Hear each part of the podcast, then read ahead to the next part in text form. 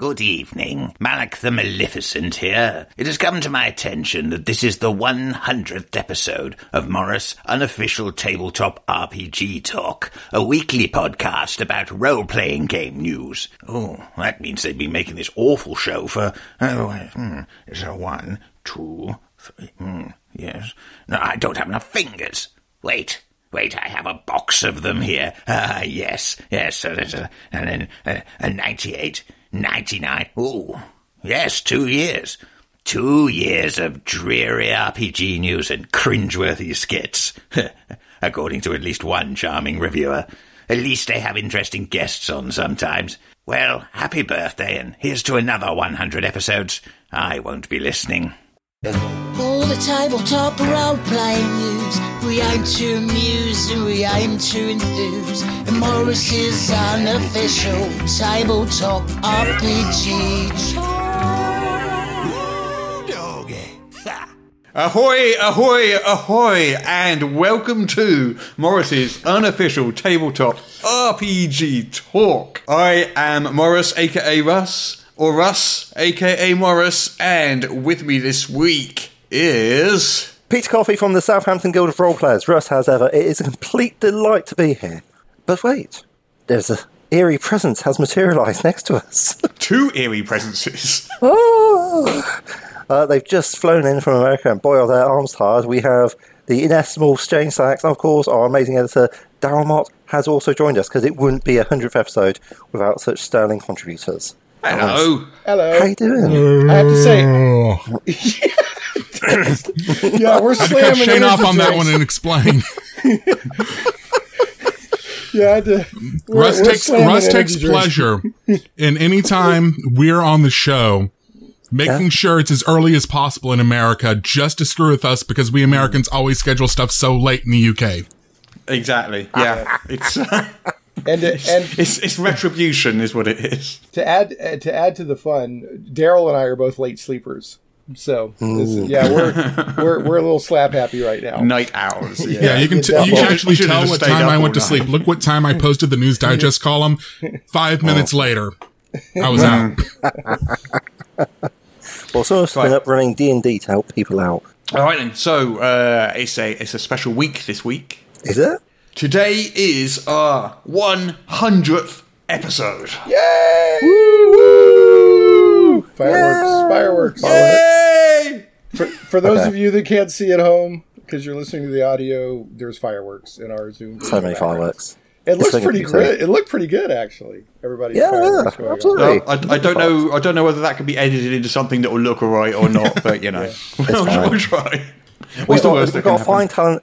Okay, look, people's expectations have been suitably calibrated by the previous 99 to 100 Well, there is that, episodes. there is if that. they're not, Well, if we want to be picky, it's the previous 100 episodes. it's true. And we should So- be. It's the previous 100 episodes. This is just the 101st. But it's So this- episode number 100. Yes. So this episode's going to follow loosely the usual formula. We're going to do the news. We're going to do a quick round of our favourite game in all the world. But the topic of the week this week is we're all going to pick, or we already have picked, Yes? something of interest to ourselves. And we're just going to, you know, riff on that topic. Each there'll be four topics. We're going to riff on each of those four topics for, you know, just a few minutes each, ten minutes or so, and then move on to the next. So, uh, yeah, you'll probably find out later in the show what those exciting topics are. Whoop, whoop, Woo! Hi, this is Dominic McDowall from Cubicle 7. Congratulations on the 100th episode, guys. Awesome stuff. Well done. This is Craig Campbell from Nerdburger Games wishing the folks at Morrus's unofficial RPG news podcast a happy 100th episode.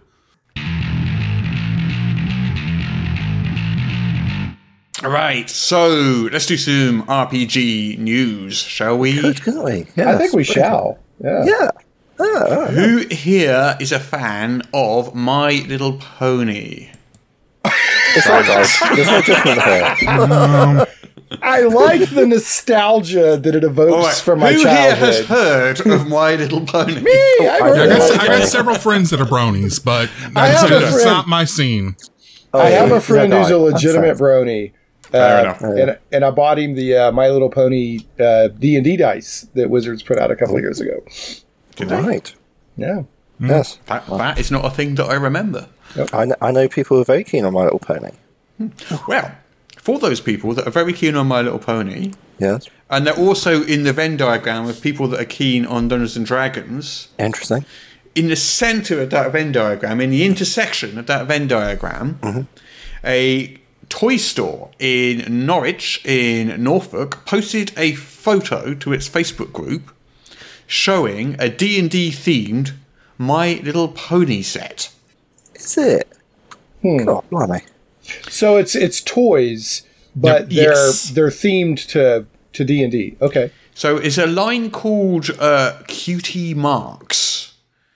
And uh, they've, they've done it before. They've done it for Transformers. They've done it for Power Rangers and other things that Hasbro owns. So, you know, uh, D&D's just you know, the latest in, in the line. And basically it's a box and you get five pony models. It's not a game. It's a box with five pony models. And each one is based on a D&D class. And um, yeah, there's also a custom D20 and a DM screen. And then the five ponies are a barbarian, a bard, a druid, a rogue, and then uh, either a wizard or a cleric.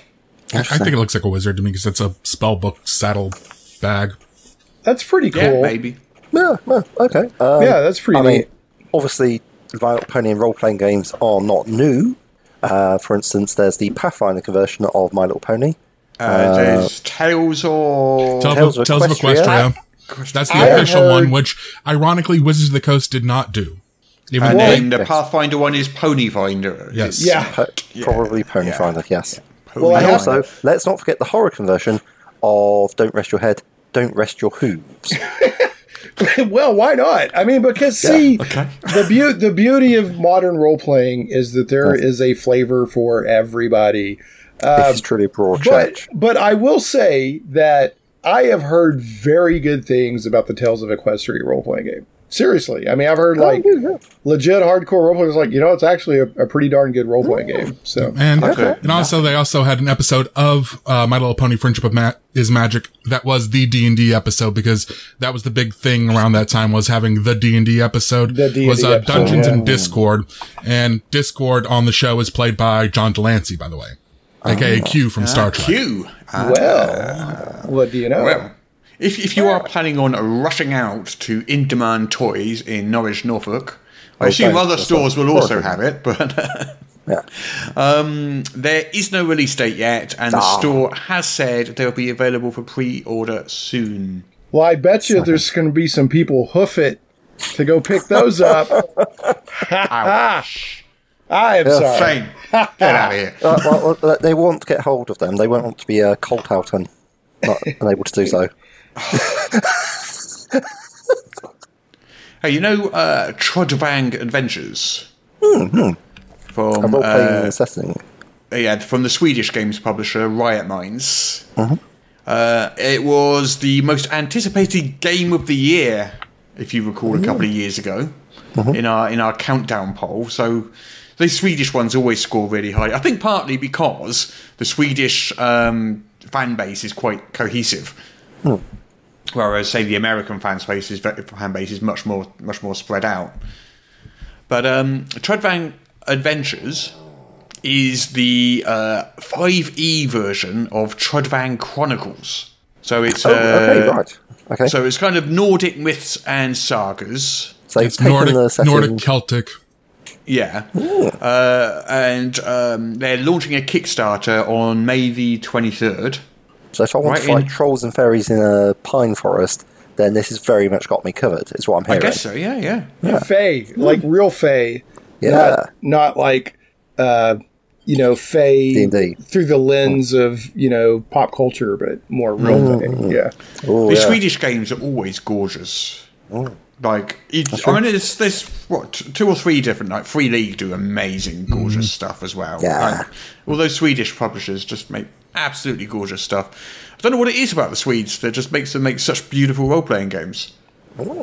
It's just in their DNA somehow. I guess so. It sounds Yeah. amazing. Looking forward to it. You would expect their games to be cheesy, but they're not. I'm sorry. I'm still waking up. No, I'm not sorry. I'm going to own that. I'm owning it. Um, there was a new unearthed arcana from Yeah. Wizards of the Coast. Oh. And they revisited three subclasses which they'd uh, visited uh, long before. It was the uh, Revived, and the Noble Genie, and the Archiv- Archivist subclasses. Yes. Um, they've revisited them with new versions, which they've called the Phantom, the Yes. Genie, and the Order of Scribes. Has anyone seen these? I have not. Yes. I have. Any Yeah. thoughts? So what there's, did you think, Darryl? Oh, sorry. Say? I was just saying, there's actually a subclass called Genie. Genie. Well, it's uh, There's it's the pact that you, uh, it's a Patron. warlock I got you. It's the pack. Patron. Okay. All right. Pa- Gotcha. patron, patron, not Right. right. but yeah, that's the idea. You, you say, hey, you're a genie, and it's got like uh, Marids and Dao and what's it, Efreet and Yep, afraid to Another. um, the other one.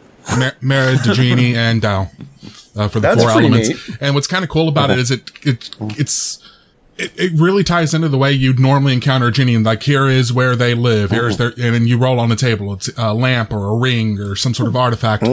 And but then instead of okay, my master, let me grant you wishes, like hey, let's make a deal. Let's Right. work together here. So you're running around like wearing the ring of the genie that your patron is in as a warlock. So your patron is there all the time. I like that. You know, there was a. Uh, I'm going to riff just a little bit on this idea, but in, in DC Comics, in the in the crime syndicate evil universe, where there's the evil versions of the Justice League, uh, Power Ring, who is the uh, the analog Lantern. for Green Lantern, his ring actually had an evil entity in it, and and they had to constantly argue back and forth, uh, and he ought, he had to constantly try to use his willpower to keep this entity. It's called Volthoom. and uh, so that's really interesting. Uh, the, you could have some interesting dynamics there, I think. That does Hey. sound interesting. Yeah, Go- I think it's by far the most interesting of the three. Well, you're not a fan of um, Unearthed Unearthed Arcana Arcana? generally, are you? So you say this is quite a strong one in your in your view? Um, the the flavor of the warlock is fantastic. Uh, like this whole genie pact sounds pretty good. The rogue, it's like it's a bit overtuned for my taste. You get sneak attack, then half sneak attack in psychic damage to somebody else. It's like that's, that's a bit tasty. Like I, I can see that being popular for nerfing, which is a shame because you don't really need to nerf rogues that much. But it's a lot of that's a lot of extra dice you're going to be rolling, especially at higher levels.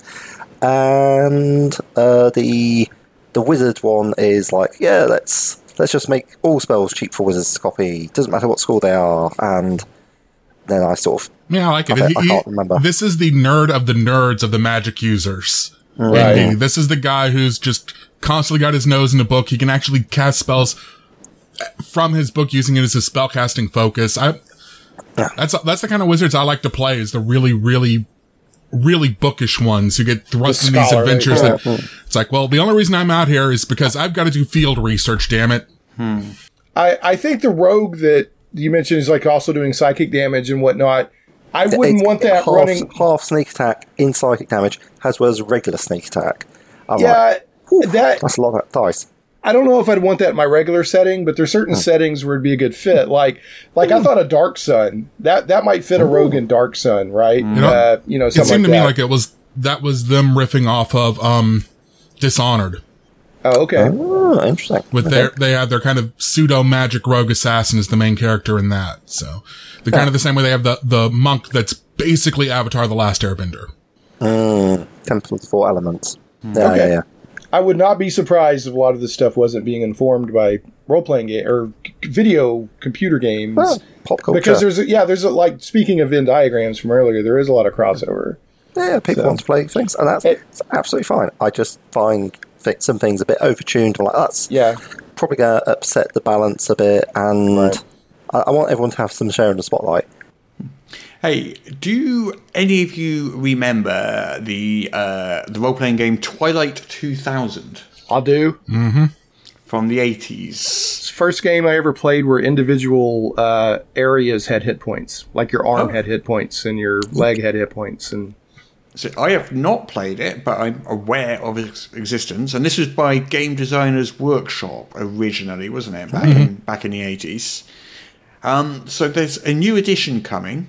It's going to be the fourth edition of Twilight 2000. Uh, Twilight 2000. And this is going to be by, going back to the Swedes, is going to be by Free League. Well, then it's going to be beautiful. Yes. That yes. that post-apocalyptic landscape will be beautiful. Yeah. I mean, It's like Free and the- Modiphius are competing to see who can have the most titles out at one time. I they think. have started. Ma- ain't yeah, they've around. started coming up, haven't they? They started getting quite a few of them. They've got Alien recently. Um, what else have they done recently? What, what, what is Mutant Year Zero, about? which uh, Mutant Year Zero, they're using the same system for Twilight 2000.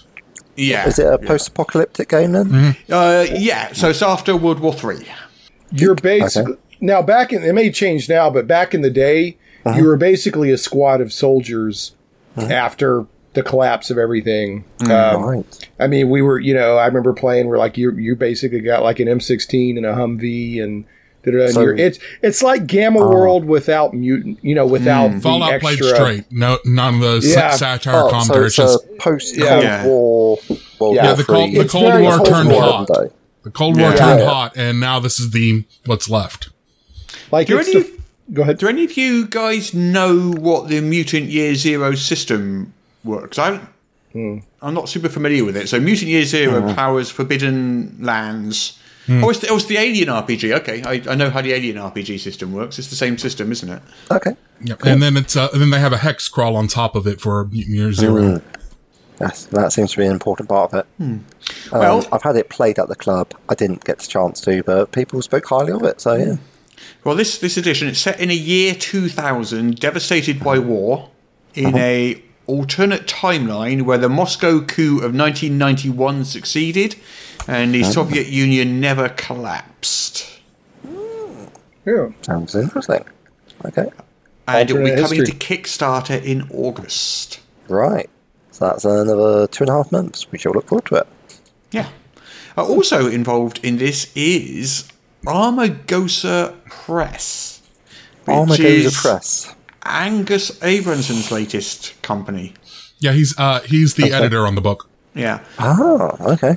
I mean, Amagosa announced Dark Conspiracy 4th edition what, a few weeks ago. Oh. Ah, not familiar. Okay. But it sounds dark, and there might be a conspiracy. And conspiratorial. Interesting. You should play our favourite game in all the world. yeah, so I think you might enjoy it. oh, my favorite thing to do is to spring unexpected versions on Russ. ah, I knew there was a reason I liked you. hey, do you remember the uh, comic relief D&D game? Sue Perkins, Nish Kumar, Sara Pascoe, and Ed Gamble. Brilliant. Did any Yes. of you see it? Yeah, I yeah, I saw it. I Was was, it good? I was there watching it. Yeah, it was amazing. It was really authentic. It's not. It's not like one of these sort of semi-stage games. No, these, these people are playing proper D and D, and it's like the learning curve was like, yeah, I'm a bit suspicious because they've gone from, oh, oh, do I do I roll this color-coded dice or this Right. one? To yeah, okay, I got uh, I got 15 plus the seven to hit is 21. Uh, no, it's 22. Right. Sorry, and I've rolled a D8 for damage. I think, a, I think three a couple of them. I think points. Sue Perkins said she'd played before, didn't she? Yeah, yeah, yeah. Yeah. I was like, yeah, um, but Ed Gamble was like waving a DMG around. He seems like the sort of person that would have played before. Yeah. don't Um, know, but the reason I mention they're it really is just that it's now on YouTube. If you, if you missed it live last Friday, then It's you can quite go funny and to watch. Yeah, that- I, I very that's- much enjoyed it. That is exactly what I'm planning to do after we're done here. It's because I didn't. I watched about five minutes of it and nodded off. Not Yeah, because yeah, of anything yeah. with that. It was just I was exhausted. Yeah. Yeah, but, yeah, yeah. but you say it's worth the watch then, Peter? Oh, yeah, I, I, I very much enjoyed it. I mean, Jolly um, good, jolly good. we've actually talked about the work of Paul Foxcroft on this show before, Mm-hmm. uh, back when uh, was at the Edinburgh Festival and saw um, what's it, uh, Questing Time, Mm-hmm. where uh, runs it for celebrities, and I watched it in a container in Edinburgh. Uh, Container. that was quite good. Yeah, you know, like those uh, high cube containers that you take stuff around in. They converted one of those into a stage. oh, okay. Um, so I sat in one of those, um, watching it. It's like probably about, I guess it'd be oh, two years ago. But yeah, no, it was quite good. nice. Um, very much enjoyed it, and um, excellent DMing. Hey, guess what we finished this week? What have we finished this Finally. week? The Last biscuit. Oh, Apart from the- I, I apart from know, the custard I know drinks. this one. I know this one. I know this one. Strontium Dog. Yes! yeah. Finally! Yeah, this, This is, is- where you've you've impelled yourself on being an editor rather than a writer and, and having Yeah, publishing fun. yeah. I've, I've currently been editing that and mythological figures at the same time, and I I'm not an editor and I hate editing, but somehow oh. that appears to be the thing that I'm doing all the time. But enough of that. It's done. Strontium Yay! Dog is done. It's a hardcover book. Alpha. Johnny Alpha. Yep, hardcover book, full color, 176 pages, I think. And it has been sent to Rebellion. We sent it yesterday for mm. approval. Yes. And the moment they email us back and saying yes, that's approved, assuming they email us back and say yes, that's approved, because they might they might not. I say, no, no, got it all wrong. But but historically they tend to. Um, Who is Um, this Miss We've never heard of it. Yeah. EN Publishing. This isn't Modiphius or Freely. Reject it. Uh, the number of people I've seen online who now think because Modiphius um, now stocks um, our game Yeah, well, on their store, which Yeah. is lovely of them. But um, uh, a lot of people now think Modiphius produce it as well. Of course. Yes. Yes. I think Oh, it's not sorry. helped the fact that they actually did do that with one title, Vampire the Masquerade, where they actually took Anyway, over the anyway. license and are doing it in house. Well, it is like you said. It's really cool of them because that will increase exposure and sales, no doubt. Well, there, there But, is yeah. there is a good chance if um, if um, Rebellion come back with a yes today, they've looked through it and uh, they approve it today, and they're usually pretty quick on these things.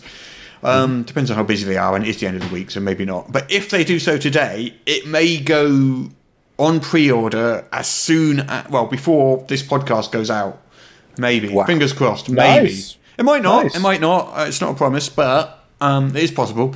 Uh, in which case, if there's a people will be able to get uh, people will be able to get the PDF straight away, and then Yeah. we'll put the print run in, and that will well, that's already ordered. So uh, w- depending on COVID stuff. we- mm-hmm. We're cautiously sort of saying about August is a decent amount of padding for when those will actually go out. and so, and Strontium Dog is another Worlds of 2000 AD IP, right? Yes. Where it's, Yes. it's post-apocalyptic uh, or Well, this yeah, is, uh, But so- Space it's, Bounty well, it's more than that. It's kind of Space Bounty Hunters. Yeah, Okay. yeah. Bounty, bounty hunters that's Time travel, Bounty hunters. very, very, In space. very cosmic Marvel DC kind of feel to it.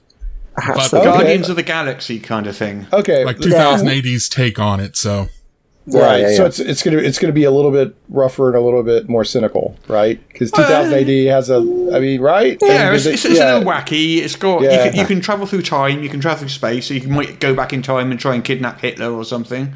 yeah. Uh, Sounds like a or laugh. I don't know why I said Hitler, but he's the one you always think of, Yeah. isn't it? But um, also, I think I think they actually did that. They kidnapped Hitler and made him stand yeah. trial in the future in the comic. yeah, yeah.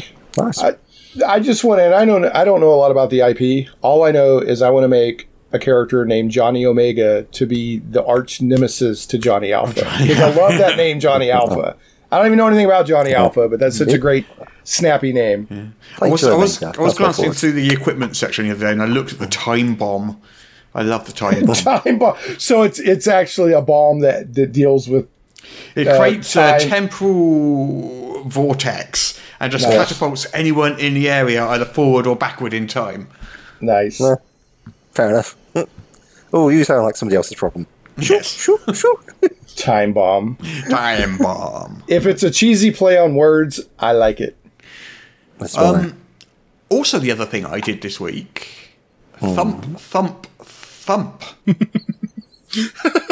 I'll just it Watership down. No, I had to. I loved the title of this whenever I was writing it up for the news digest. it's a great It's concept. like it's a that. great concept too. It's a one-page thump, adventure, thump. yes. Oh, right. Okay. Okay. and it's got this group of Durgar, or mm. Dwergar, or Dergar, or however however you pronounce that word. Grey dwarves. Dorgar, Dwarves. Yeah. Dergar, Delvers in the deep. Dargar, Dwer- I don't know, Dwergar, I Durgar. and uh, they've created a giant machine, and they're trying to awaken this uh, horrible monster from underground. So Because of course this- they are. Yes, why wouldn't they? Well, it's dwarves. yeah. Like, you know, they make cool stuff and they delve too deep. It's like their entire what they do. culture is based around what they do. Yeah. Yeah. So they made this giant machine, and it's basically a big piston which goes thump, thump, thump into the ground. In order to try and wake this um this this, this Some of the monster. Shai-Hulud. That's what my cat was doing So to me at 4 a.m. this morning. Yeah, exactly, exactly. So they're literally trying to thump it awake, not through dark rituals or accidental, but literally thump, Yes. thump, thump. Yes. Like, wake up, wake Yes. up! I love it. All right, It's like the old Victorian knocker. thump, thump, thump. Time to wake up. yeah, I love it. Well, this Is is based just- on um, an adventure by William Fisher, who wrote it for us for Trailseeker. It's the last adventure in Trailseeker because Trail Trailseeker ended this week. Was it That was week? the Pathfinder, Yeah, one, right? yeah. Yes. Okay. Uh, so yeah, um, and it's a it's a really fun little adventure. It's one of my favourite ones. Almost as much fun as the kobolds who are trying to build a flying contraption so they can be like dragons. I did like that one. Yeah. Uh, what else we got in the news? Shall I have a look on here? I'm just looking at your column now, Daryl. Well, there is an says- announcement of an announcement, this time from Oh, Larian favorite Studios.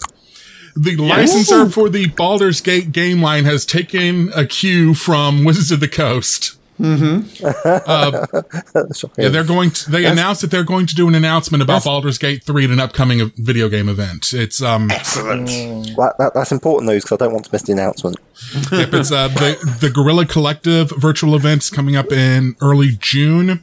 Uh, there's a bunch of different indie game studios, like the people who made um, uh, Disco Elysium, are going to be participating in it as well. But basically, everyone's holding their breath because Baldur's Gate Three is going to be the big thing at this event, and everyone's wanting when's open access, when's early access going to start. And uh, we think that's what the uh, what the announcement is going be. Probably, and we're hoping it's going to be this summer. So that they'll be tuned up for a holiday release coming up at the end of the year.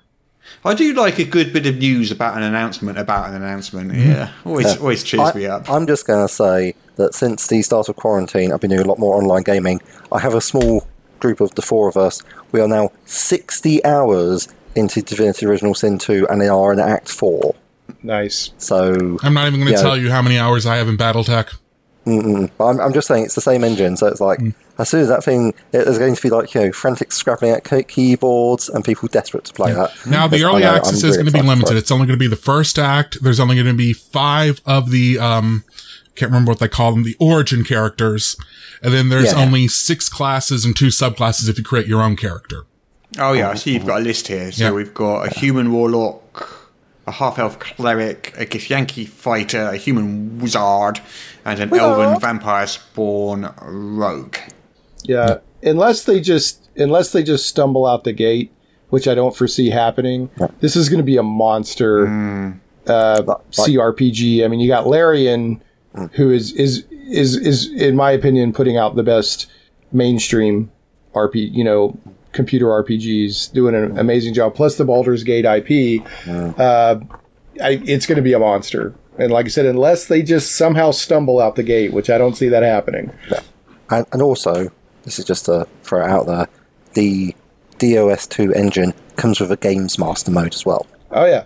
Well, yeah, they built. Uh, He, uh, I can't remember the uh, Swen. It's Swen something. The the, the head of Larian built Lost Mine of Phandelver Yeah. in the the the uh, original Sin two ga- engine. Took it to Wizards of the Coast and showed Take it to them. taking me back to my Neverwinter Nights days. All this talk. Yeah. Yeah, and they and I guarantee you because they said yes, you can put that out to let people play, and I guarantee you that's what was the genesis of them working on Baldur's Gate three. Hmm. The, the, the fan made content is going to be berserk. Like, hmm. just so much of it. They're gonna, ah, it's like people will say, fantastic, this is the opportunity I've always wanted to convert the entirety of like all these hardback things together. I, for one, am super stoked to see People it will do it. I mean, you know, I, I, I've heard Russ I'll mention a lot the the uh, entire eras of his life that he's lost to Neverwinter Nights mm-hmm. online. Uh, mm-hmm. But you know, it's it will be huge, and people want real game master tools. And when I Yeah. let me let me explain my, what I mean by that. There was a game that came out a few years ago called Sword Coast Legends, and it was uh-huh. a it was a D and D five E adaptation, kind of mm-hmm. an action RPG. It had Wizards of the Coast blessing. It had, you know, official lore. It was tying into Right. like the Out of the Abyss, you know, all this stuff. And they said it would have a game master mode. and that got oh. people really excited. Yeah. But then when they found out is the game master mode was you gave it a few options and it generated everything for you. Like you didn't get to play, you didn't get to build the dungeons and all, and and there was the backlash killed the game.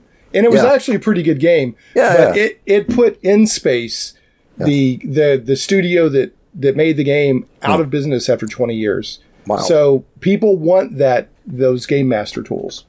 But it's fair. I mean, I, I'm not saying that Baldur's Gate 3 will have these tools. I'm saying that I know that the engine does have them Right. in the Yep. DOS2 thing. And, like, whilst not that fussed about that because, you know, it doesn't really mean anything to people who aren't super invested in the lore, which I'm not, having the option to play it with people who are super invested in playing Dungeons and Dragons would be kind of big. Yeah, hopefully they'll do that. I mean, most Yeah. games that have legs, most video games that have legs have some sort of game creation component Oh, yeah. with it, modding, or, or at least make it easy to mod and that sort of thing. Alright, so we're super enthusiastic about that. Is there anything else in the news, Russ? There is. There Again, is. I'm looking at Daryl's column here, and we've got a bit of news about Alliance game distributors. Do you want to cover that, Daryl? Hi, uh, Alliance has resumed shipping, or will it resume shipping, um, starting on next week. Uh, May 18th, they're opening up their warehouses. First shipments go out May 20th. I know, uh, last week or the week before we covered that, uh, Diamond, which is the comic book sister company of Alliance Game Distributors, uh, they had just reopened their stores, but their, uh, or their warehouses. But this is confirmation that Alliance is doing the same thing at the same time period. So local game stores who have had stuff on back order, who are still open and doing non-contact sales or, or being, are able to open their areas, they can now open, or they're now going to be able to get stock in of games that they haven't been getting. Basically distribution's I- I opening do back up again finally. I do hope everyone's careful with the old social distancing and stuff because that's still going to be pretty important. My So, local yeah. stores have been. My local stores have. They're legitimately following the CDC guidelines. They're like, mm, that's good. people are like, when are you going to open? They're like, well, when the CD, you know, we're following the CDC Yeah. guidelines. Um, But I'll tell you, uh, I follow the comic book industry about as close as I follow the RPG industry. And Diamond, for better or worse, you can you can uh, you can argue whether what they did was good or not. That's not what I'm going to. I'm just saying they shut the in, one company shut the entire comic book industry down with one decision. So Right. uh, you know, and and so it'll be interesting to see if if anything changes out of that. You know, coming coming on the other end of COVID. So Hey, Fingers crossed. PaizoCon Online 2020. Oh, get in. So, uh, according uh, to Daryl, again, I mean, do you want to cover it, Daryl? You wrote this. Um, Uh, they, That's well, Daryl. uh, PaizoCon Online 2020 is going to be taking place, uh, Tuesday, May 26th through Sunday, May 31st. Uh, they have now posted the event schedule. Uh, they posted the panels that they're going to be hosting on their Twitch channel, uh, which they're going to be having, like, it's going to be all day long, pretty much every day of that, which, uh, like a week long full of stuff. They're going to have announcements for, uh, Kingmaker is coming to Pathfinder Second Edition. They're going to be, t- th- that's going to be the first big panel they have. Um, what else was it? Uh, uh, Starship Operations Manual. They're going to be going into that for Starfinder. Um, an update on organized play. They do that every year at PaizoCon. Uh, and a, a look at the upcoming Advanced Players Guide. This is also where Paizo typically announces their release schedule for the rest of the year, going into the upcoming year. Like they'll usually go all the way out until February or March the following year at PaizoCon, uh, announcing what the new products are going to be. So that's something to look forward to. And there are over 1,150 virtual gaming events that you can sign up for wow. like like virtual tables that are uh, both organized play and uh, outside of the like Pathfinder Society, Starfinder Society, just like games that people have created for the virtual convention. these these online conventions seem to be more successful than I would have anticipated. It's going to be interesting. UK Games Expo is doing one now, which is going to be in August. I wonder. The big question is what's uh, what's Gen Con doing? They're, I mean, they keep pushing They're things. still in I- a holding pattern, aren't they? they're holding on by their fingernails, Yeah. hoping they can have it, but they're waiting on you know. it's not I'm sure happen, there's- I don't think. Well, Even if it happens, it's not going to be really Gen Con. even if it happens, yeah, no one will go to it. Well, maybe they will. Pretty Who well- knows? I don't know. Well, I a small wouldn't, but, um, percentage will. Well, a bunch but of the big companies yeah. have already stated flat out our our going to physical conventions for the year is over. Like Fantasy Yeah, Flight, yeah. they're not going to any conventions. Um, Green Ronin aren't going to any more conventions for the, end of, for the rest of the Mm. year. They've just completely rolled everything over to 2021. The only ones And- that might be going ahead, maybe something like Dragonmeet, which is in December, but even that, I don't know. Right. Uh, has anyone got any more news? they I think like you've to buried the lead in the biggest story of the week. Oh, And I? that What is was that EN World now has a toggle for dark mode. Ooh. wow. If you're logged into Oh, your no account, there's a little button that looks like a light bulb. If you click on it, it goes to dark mode.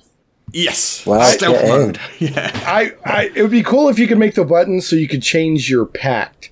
Do you want to have a pact with a light entity or a dark entity? Oh, no. and then and that would that would affect your thing. Uh, I did have you know, and this may not be Yeah. newsworthy for the main podcast, but we talked a little bit about we this. haven't be- covered it.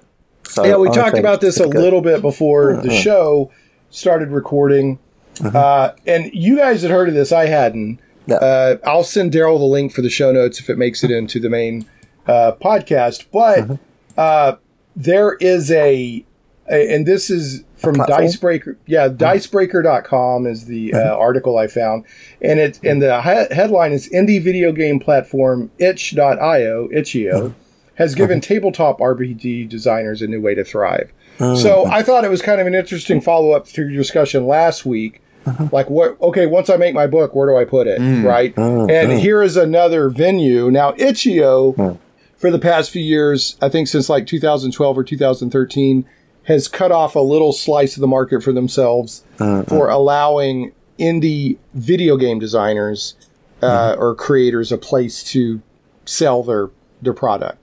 Uh, And and the thing is, Itch.io's uh, point of distinction from say RPG Drive Through or DM's Guild is you set your rates. So if you go to DM's Guild, they're taking fifty percent no matter what. That's just how it is. And hey, that's Wow. fair. You know that you know the terms going in, and you get that huge visibility platform that the DM DM's Guild can offer. I think.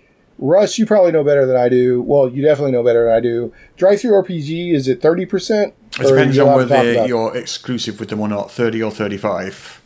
Okay. So with Itch.io, Itch.io will recommend, mm-hmm. but you set whatever you want, and they default to 10%. Mm. So they'll take 10%, you take whatever. Now they're branching out and people are starting to use it to sell tabletop RPG, not video game RPGs, but tabletop RPGs. Looks like some really indie stuff, hmm. which is fine. I mean, indie, you know, there's there's there's a market for indie. But when I say indie, I mean indie. If you go look So at the, it is. the Yeah, it's Yeah. indie. Yeah. yeah, The, the sort of niche thing that I'm like, okay, I need something very, very, very specific, with a very specific design aesthetic. Then Right. Itch.io would be. it's a lot of a good Right. place It's a lot of uh, game jam style video games. If you're familiar with those, it's very, yes. these are very independent. When we say independent, this isn't even like I was saying earlier, talking about the, all these independent companies. That's going to be like Digital Revolt, uh, um, like all like all these like A and single A and double A so- companies. These are one person bashing out something in Unity But- level Yeah, Right. so- small so, so, games. so tiny. And, Well, it's and interest- independent. oh, go that Russ looks like a publishing mogul. Yeah, oh, definitely. Yeah, Russ is Modiphius compared to some of the stuff being Yeah. done here. But there's a long tail. I mean, uh, you know, Yeah. it's kind of an older marketing term, but there's a long tail for a little bit adds up to a lot. So there's a lot, a little Mm. Yes. bit of indie that adds up to a, a fairly big space. And Mm. it's interesting that you mentioned mentioned game jams, Daryl, Mm-hmm. because they're doing game jams for these indie tabletop RPGs. So if people want to kind of get their feet wet with tabletop RPG design, they're doing sort of a game jam thing for tabletop mm-hmm. RPGs. Uh, the other distinction for Itch.io, if anybody wants to check it out, and they spend a lot of time covering this in this article, is they compare the dashboards of Drive Through RPG to Itch.io, and mm. evidently the behind the scenes dashboard experience uh-huh. it is better. And that's an object or a I would, I would say Drive Through RPGs Yeah. hasn't mm, really Right. changed in 15 years. Well, and that's the point, you know. Right. but but on the flip side, they say, but there's some drawbacks to Itch.io because Itch.io was not built from the ground up to support tabletop RPGs. So there's a little bit of you know constraints there too. Uh, but I just thought it was a nice add-on to and y'all's discussion last week was great. I love that stuff. when you know when, when you talk about you know what are the rates for paying you know that that that that um you've had two or three episodes where you go into the guts of how the RPG industry works, and I, I love that stuff. So I thought that was great. Well, I episode, pretend I but- know something about something. Yeah. you- well, you know more than I do. So, um, yeah. So anyway, if people are looking for another venue uh, to publish their work and control the share that you receive, you might want to check out itch.io. Hmm, That's pretty interesting. This is Chris Spivey from Darker Hue Studios, wishing you guys an excellent 100th episode, and I can't wait for the next 100 after that one. Cheers. Hello, hello, hello. Lee Donovan here, long time listener, first time caller. Just wanted to say congratulations to Russ, Peter, poor, long suffering Daryl, Shane, Hudson, and all the other contributors who have helped you reach your pod centenary.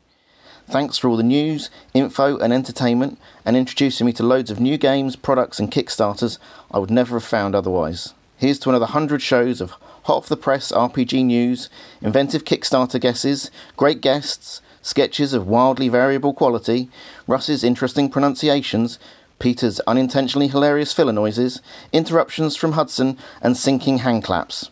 Great work, team. I'm Andrew Grunowski from Shoestone Publishing. Congratulations on your 100th episode. It's time to play our favorite game. It's time to play the game. Our favorite game in all the world. Guess the Kickstarter from just the name. Right, shall we play our favourite game in all the world? I think we should. Right then, one each. Does that sound good? Yeah, that sounds fun. Yeah, that's good. It's like a like a, a face off. Okay then, who would like to go first? I shall lead the way. All right then, Peter. I was going to these volunteer guys how it Daryl. works. Peter's going to lead. Oh, to- yeah, we could volunteer Daryl, but that seems cruel. I'm volunteering Daryl, but okay. you've already jumped on the grenade. So, I have. Ah. Mr. Coffee, Yeah. what is wickedness? Like, are we talking as an abstract concept or? No, in the context of role playing game news. Well, if you're in if you're in the New England Boston area, then wickedness is cool. Wicked. That's wicked cool. Nobody knows what you're talking about. I, I got the reference. So Thanks for sharing. That's that's Thank- helpful. thanks, Daryl. Thanks, Daryl. yeah, it's a wicked pissa. yeah, it's a wicked pissa. Right. Anyway, Peter, what is wickedness?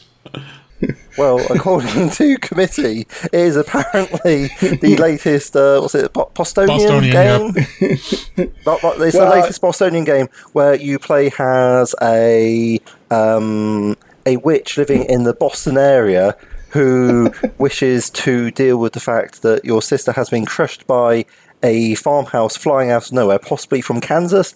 We can't really say. And in your attempt to get to the Emerald City, you're going to experience a journey of life, love, getting to know other people, solving mathematical equations um, in the local university, and thus be able to um, achieve true greatness. You left out the dog. Hmm. Uh, and your little dog too. Yeah, sure. Uh, no.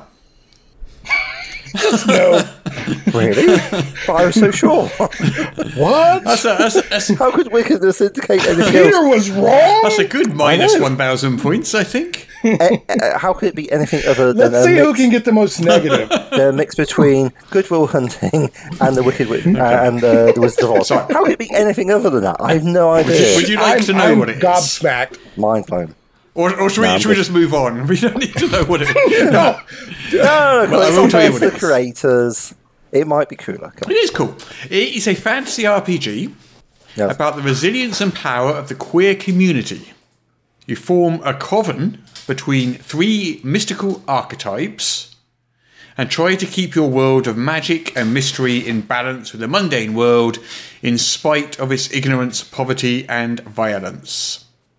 So the Wizard of Oz was pretty on on point then. Well, ish. No, okay, fair enough. All right, so an exciting negative 1,000. Okay, who would like to go And how- next? I only record my scores in the modulus, so it's absolutely fine. I, I bravely volunteered Daryl. All right then, Daryl. All right. You have been Go, volunteered. oh, yeah. Okay, your one is this. What is Skull Diggers? Oh, let's see. That sounds like it would be a role playing game that's focused on necromancy in some way, shape, or form. Uh, probably the party is involved with the necromancy. I'm gonna say OSR game. Um, either an adventure or a campaign setting where you're digging up bodies and doing things with them. Ah, trepanation. all the way. so what it is, it's an original system. It's a tabletop horror RPG, and you have to defend your village from eldritch invaders while also protecting yourself from your village. It's a RPG hmm. built around the horror of dungeon diving as a profession. Hmm. So it's hmm. It kind has- of darkest dungeons vibe. Dark to Yeah, but it has three core premises. One, you are not heroes. You are outcast doing your best to survive in a cruel world, and your village does not love you. Oh, I remember seeing this one now. Uh, two, you are not invaders or tomb robbers. No, the dungeons are invading your home instead. And three, you are not defined solely by how you fight, like you are in Dungeons and Dragons. You are a citizen, an explorer, or a warrior. in Soviet Skulldiggers, uh, Dungeons Invade Yes. You. Yes, yes, in, in Soviet village. Uh, so, so i- is it powered by the apocalypse? Original Yep, system. original. Original system. Okay, said that. All right. Ooh, I'm just giddy to hear the score. Uh, what did what did you say? Uh, I can't said remember said. OSR. I said OSR campaign setting focused on necromancy. Oh right, well it's not OSR. It was a heavy. s- It's not a campaign um, setting. It's not really focused on necromancy either, despite the word skull in the in the title. So, unfortunately, you also have minus one thousand points.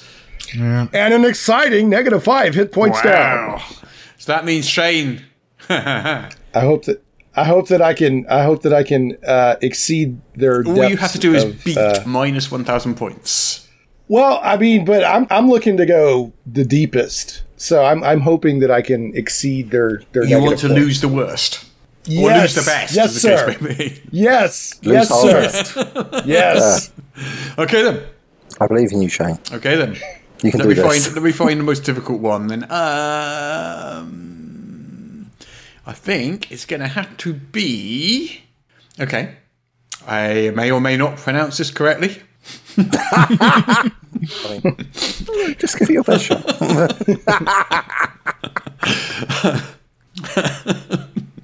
I feel on the spot now. Ekphrastic beasts. E K P H R A S T I C. Okay, How's your so Greek? Is it good? so in a in a lovely home in Victorian England, I think it's Victorian England. There is a uh, a father who's too busy with his work, and and a mother who's having trouble controlling the children. The children are beasts, and uh, and the, and the servants are just at the end of the at the- end of their wits. And a a witch arrives on an umbrella uh, to to help control the children and teach them life stories and get the entire family under control. And exphractic is a magical word that she sings to uh, to teach uh, the the children, and they go on amazing animated adventures and, and, and things like that. And exfractic is is her special word that uh, is quite precocious. Yes, correct. Yes, in your face, guys. No, it's. if it had been, no, that would have been amazing But you to have gotten You're, that. you're saying his his answer wasn't supercalifragilisticexpialidociously correct. Yeah, it was. the shots. It's it's exphractic. So it is a full color fantasy art book. Ah. Uh, a compendium of creatures for D and D Fifth Edition.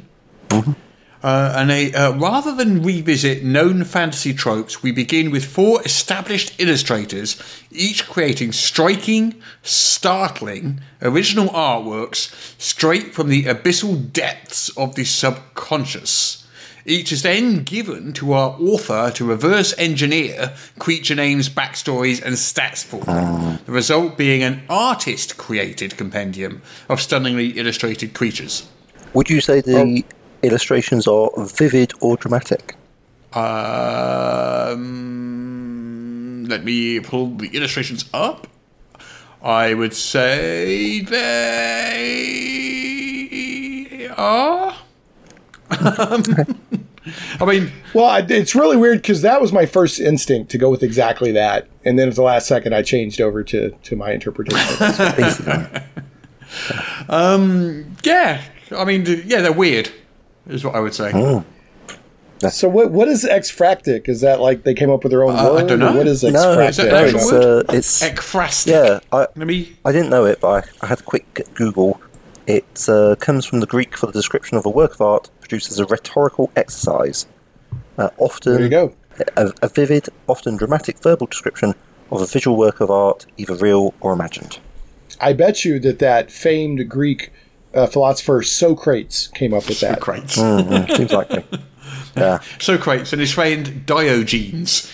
While he, Yeah, I'm looking Yeah. forward to Bill and Ted. I'm all about. while he was chained, while he was chained to the wall by uh, that arch villain Plato. You know, it's times like these I'm reminded of the famous words of Socrates when he said, I drink what? So, so, uh, so, um, so Shane, I was going to give you uh, minus one thousand and one points, Yeah. which, uh, which a big grin comes across his face, but. Because you uh, slipped in that bit of information at the end that you were originally going to guess that, I've Oh, decided God. to take you at your word, and I've decided to uh, give you back two of those points. So you actually have minus nine hundred and ninety-nine, making no. you, No, making you the clear winner this week. Con! You only have yourself to blame. Always shut up while you're ahead. Stats. or while you're behind, as the case may be. well, what it was, you just gave me extra points for my fabulous collar, my Ming the Merciless collar. It's true. Oh dear, oh dear, oh dear.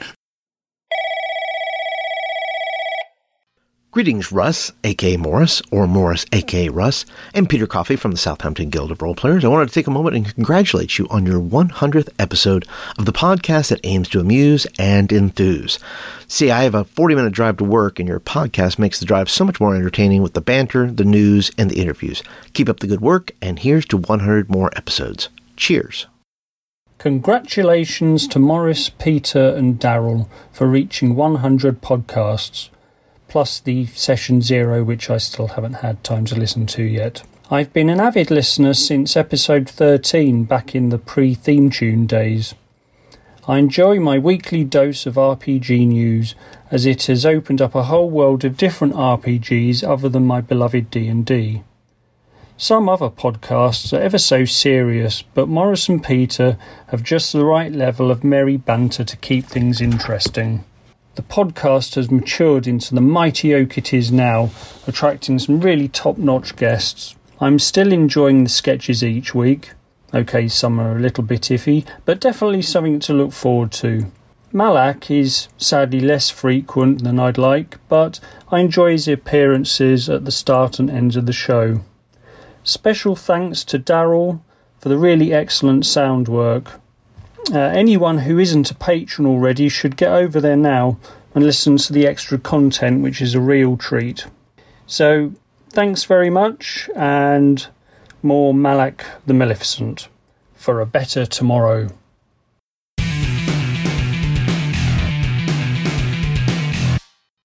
Okay, guys, you stumbled across a nest of dire kobolds. They think you're eyeing their tribal totem. Time for initiative. Ah, no, no, sorry, sorry. No dice needed. I have come up with a revolutionary new way to handle initiative. Oh no. What he said.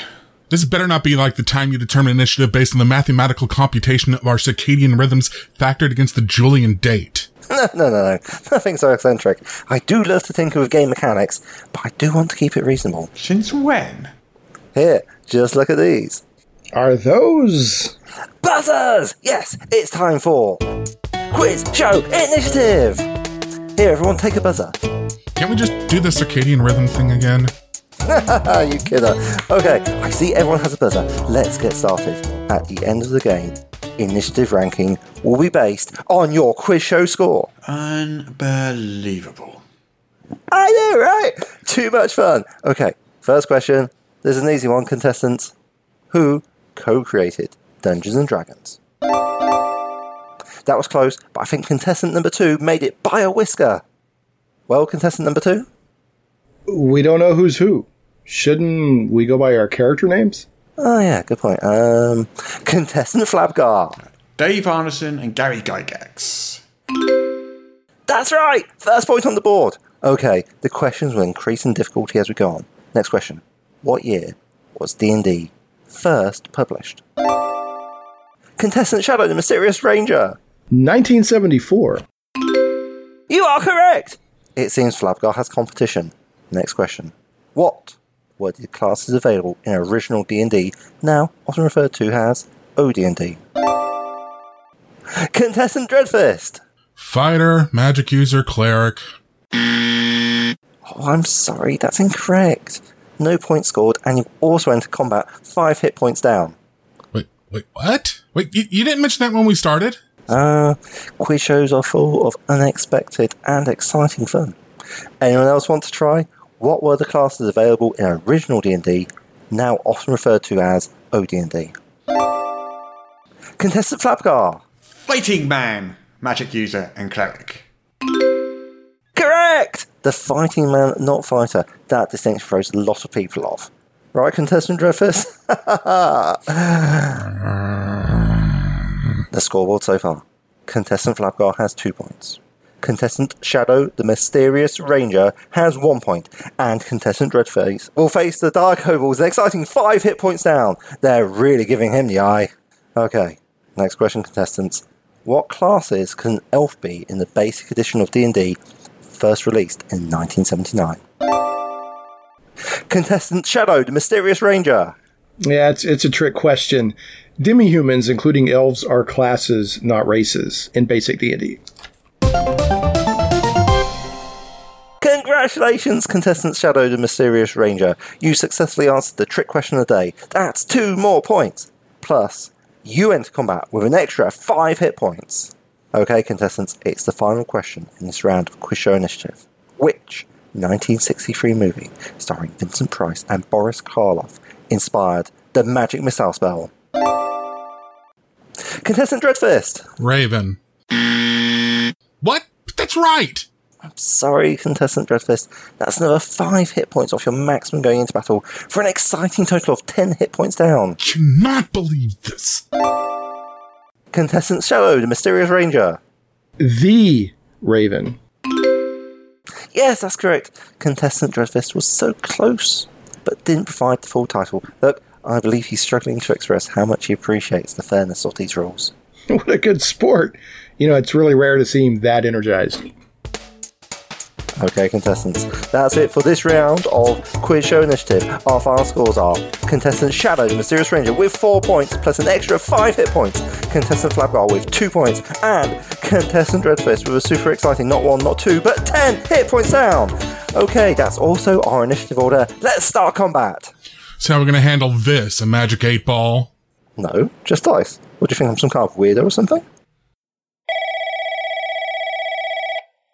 Hi, Russ and Peter. It's Richard from the D20 Future Show. Congratulations on reaching 100 episodes. Uh, and thank you so much, Russ, for being available to be interviewed so many times and being such a wonderful guest whenever you have been.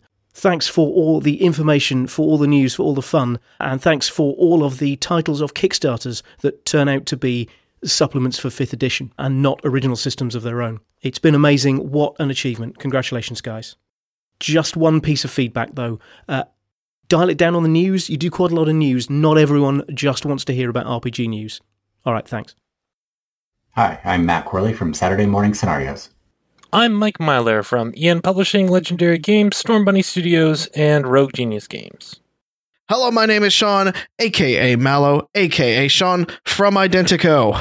And you're listening to Morrus's unofficial Table Talk RPG Talk.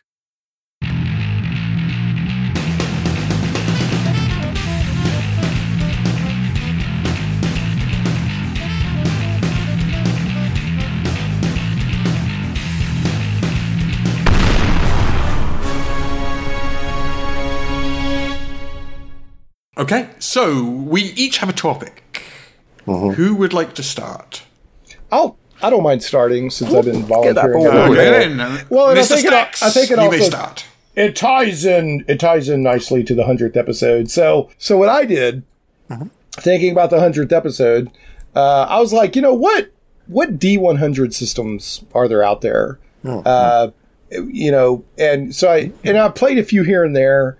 Yeah. And so I wanted to see, you know, find ones that maybe were well known and, and not so well known. But I'll tell you what I ran into that I was not expecting. Oh. And I will I will list uh, some of the D100 games that are out there, and I'll also mention my favorite fumble result in all the world ever that came off of a D100 random table. But I was surprised to find a very vigorous debate among people that don't like D100 and people that do. I, I was not expecting that. I, I knew it would be out there because gamers like to debate stuff, right? Yeah. Uh, But there's there's a pretty hefty portion of the RPG community, I would say, that dislikes D100 systems, and I was not I find- expecting I to find personally, that. I find that I struggle with that as a concept that you could just like dislike a dice. Yeah. Well, people dislike D20 and Yeah. are very vocal about it, so I guess they would also. Uh, it had. I don't. You know, the the summary of the arguments was that uh, the people that argue for D100 say basically it's it's as precise as you can get. Right, one to 100, you can get as granular as you want. So what I what I like about D100 is that it feels different. So in the games I've played at D100, like uh, it, I I played FASA Star Trek back in the 80s. Right. That's on. That's and on the, list. Ding ding system ding ding. just suits that game. It just feels right because because it's a game that's sort of broadly around exploration and science and space and science fiction and, and stuff like that. A, a percentile system fits the theme well, and it just helps. I think it just has that extra little bit that helps tip you over into the immersiveness of the game.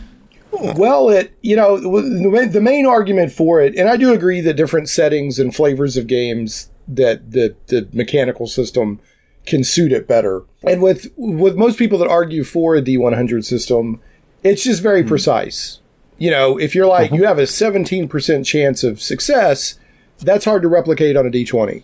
That's true. right? Because for every every face on a D20, that's a 5% chance Yeah. right? Okay, so uh, so so games that that want to be more precise and more granular, and and like you know, okay, it's a seventeen percent chance. It's just that's just real easy to do on a D one hundred. Yeah, uh, sure. they also you know it also fits. You can have bigger random tables and and all of that stuff. So for me, it's it is like yeah, that works. It's just real easy to understand. Uh, but there, I, I you know, and we we're doing roughly ten minutes each, so I don't have time to go into that that could be a whole show really people debating the merits of a system um, but yeah there's a surprising amount of people out there that just dislike not not deep percentile dice in general but an entire system built around percentile dice which i wasn't expecting to find that My only issue I've ever had with them is most of the D100 systems tend to be roll under systems. Like the target number is 65%, so you have to roll a 65 or lower. And it just, Right. it's Hmm. just, um, anathema That to me to, times in 10 to go roll and go, yes, I got a one. That, that- that's, that Right. feels That wrong was- to me. Oh, okay, yeah. well i mean it, to me it should be fairly easy to flip that and and rig the system so it's a rollover but i don't, I don't know i mean i haven't gone through the exercise uh so here are some uh of course the the big granddaddy or grand entity if you will of uh percentile systems i'm sh- maybe there were some before this but the big one that got published and that everybody knows is RuneQuest and that had a uh, not only were all of your statistics, you know, and, and I'm, I'm just roughly strength decks, whatever they were using on a one to one, zero to one, or one to one hundred or whatever. But your it, it also was one of the first games to introduce a skill based system, and that was also based on, and that was a long time ago when RuneQuest came out. For a while, RuneQuest was the I think the second best selling RPG behind D and D in the you know when it came out, which was what late seventies early 80s. And of course, uh, it's really well known. And I think RuneQuest is about to have a new edition, if, if, if I remember correctly, or just did. Uh, and, and out of RuneQuest, uh, Chaosium, who published RuneQuest, developed BRP, which is the basic role playing system. and uh, that was derived from RuneQuest, and it became their sort of generic system, like GURPS or whatever. You could put any system you want on top of it, and out of that came, of course, Call of Cthulhu, uh, which which is a D100 based system. So uh, those are two two of the bigger, I would say, D100 based systems that people are probably familiar with. Okay, so also one of the bigger early uh, D100 systems was uh, Rolemaster. Uh, and out of that came they, they they did sort of a scaled down version of that, which became Middle Earth role playing or MERP, which is one of my favorite role playing games. I ah. you know I, I, I love liked MERP. MERP too, yeah. Uh, yeah, I love MERP a lot. And speaking of MERP, that leads into my favorite fumble of all time, which came out of MERP, uh-huh. and it's on the fumble and failures table. Uh-huh. If you roll a 97 through 99, you get the best fumble result that's ever been written in the history of books. Tell us, Shane, what is that? And it is, and I quote, stumble over an unseen imaginary deceased turtle. I'll say that again. Stumble over an unseen imaginary deceased turtle. You are very confused, stunned three rounds. So there you go. Uh, 91 and 96 would be unbelievable mishandling of your weapon. Uh, 90 would be bad taste and poor execution. You attempt to maim yourself as your weapon breaks. So, uh, Rolemaster and MERP are kind of famous for their critical tables because they just Yeah. have a lot of lot of lot of fun to them. So, uh, some some D100 games that are that are people are playing now that a lot of people might not know about, uh, and I think I think these are all BRP based, that basic role playing. Yeah. Uh, there's one called Mythras that seems uh, pretty popular, and there's also there's a there's a range of supplements called the Mythic Earth, and I'm not sure if that's a separate game or if that's just supplements for Mythras. And then Legend, there's a there's a game out there called Legend that seems to be kind of popular based on the the B. So if people want to uh, play something that's a little bit le- less well known, using the BRP, which is the mm-hmm. basic role playing system from Chaosium. Okay, real quick, here's some other games that got mentioned. I haven't had a, good chance to go verify all this, so grain of mm-hmm. salt. You know, if you guys get people writing and say, no, no, no, that was a, then you know, grain of salt. Uh, the third edition of Gamma World was evidently D100. Star Frontiers was D100. I totally forgot that. I even have Star Frontiers sitting over here, and that was one of my first games back in the day. Boot Hill. That's, you know, arguably, other than Deadlands, the most famous cowboy shoot 'em up uh, RPG, right?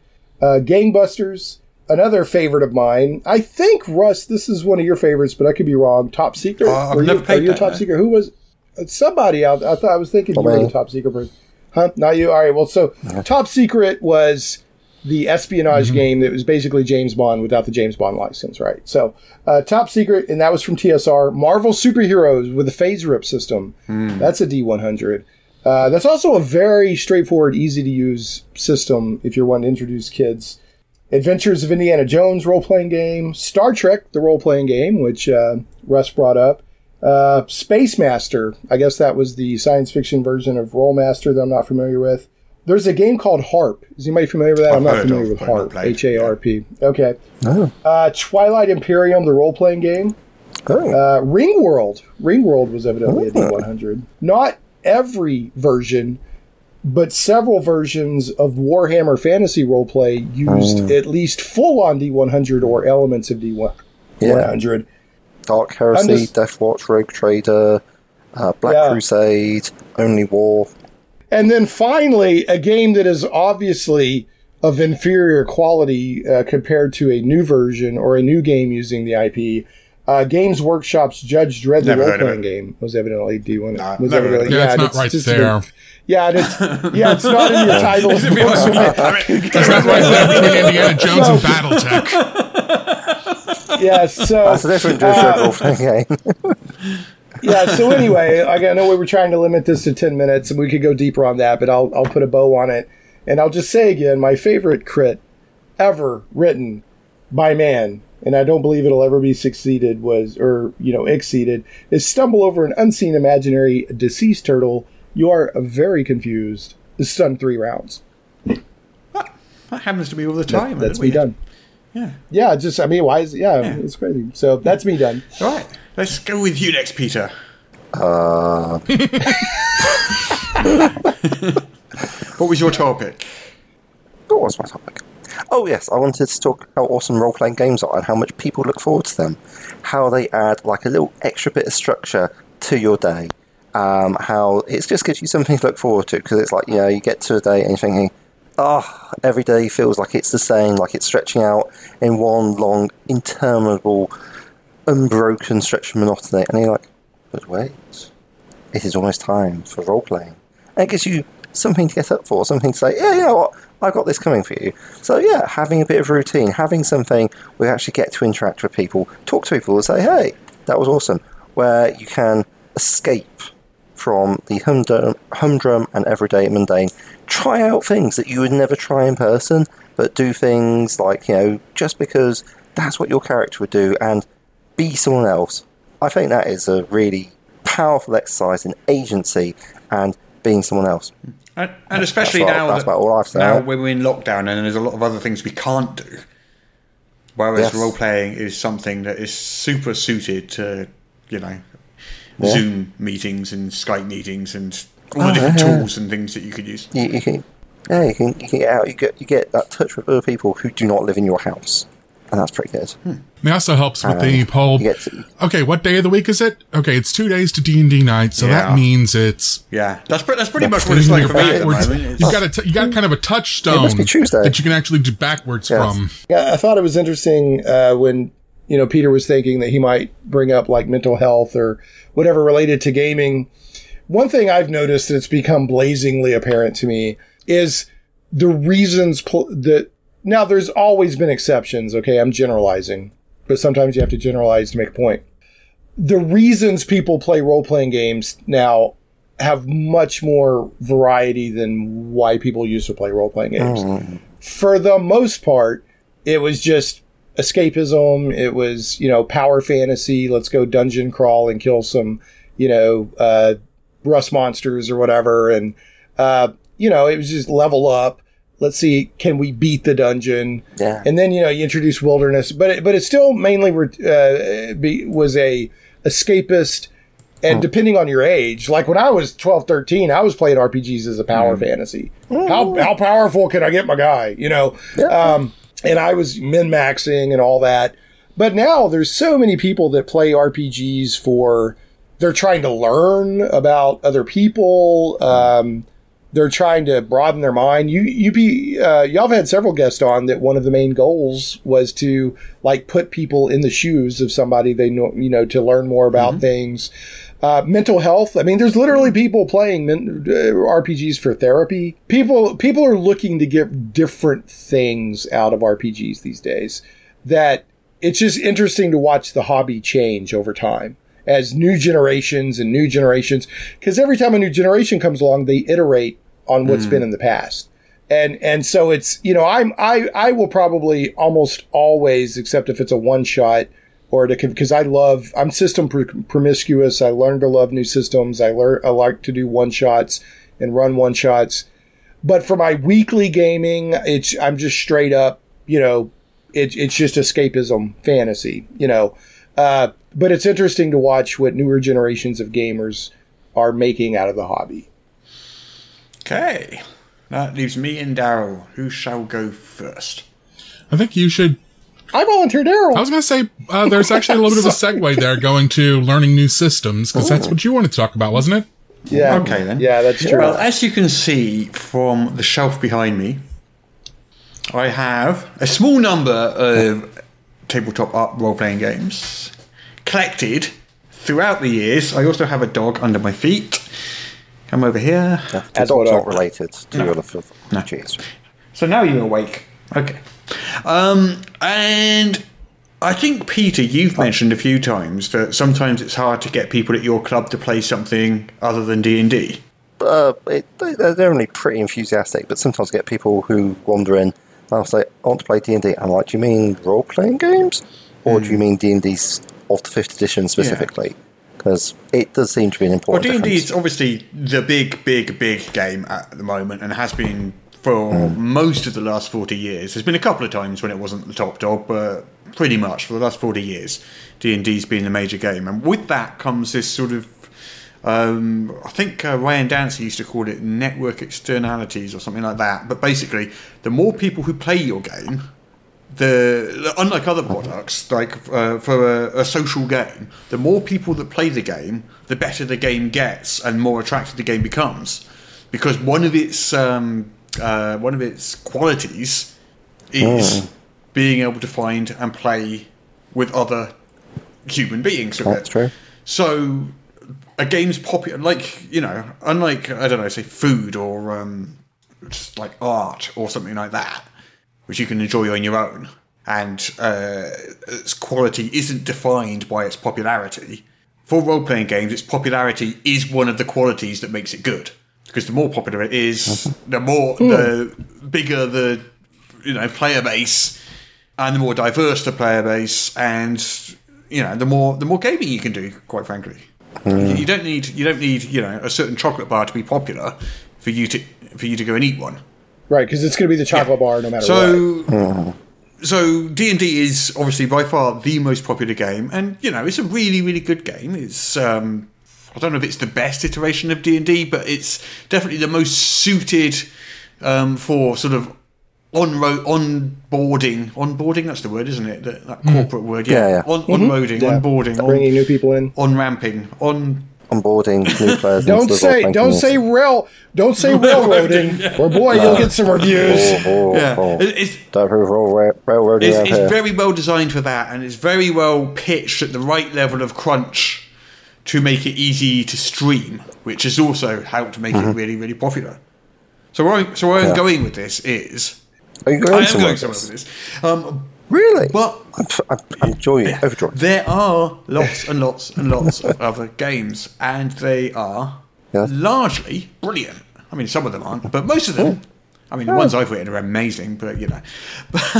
Oh, yeah, yeah. Yeah, just yeah. Let's cut to the point. Play more of Russ's games, people. Yeah, why aren't you playing Joe Shredden World's 2008 right now? Well, I mean, if you look at that shelf behind me, I've got DC Heroes there. I've got um, Yeah. Star Trek there. I've got old D and old D and D, obviously. Um, I've Yeah, got Warhammer. I've got you know all, all, all sorts of stuff Trek. up there. Doctor Who, Yeah. DC Heroes. And Yeah, different role playing games give you different experiences. And I know, I know, Mm. um, a lot of people will say you can pretty much mimic any genre of D and D, and yeah, you can, approximately.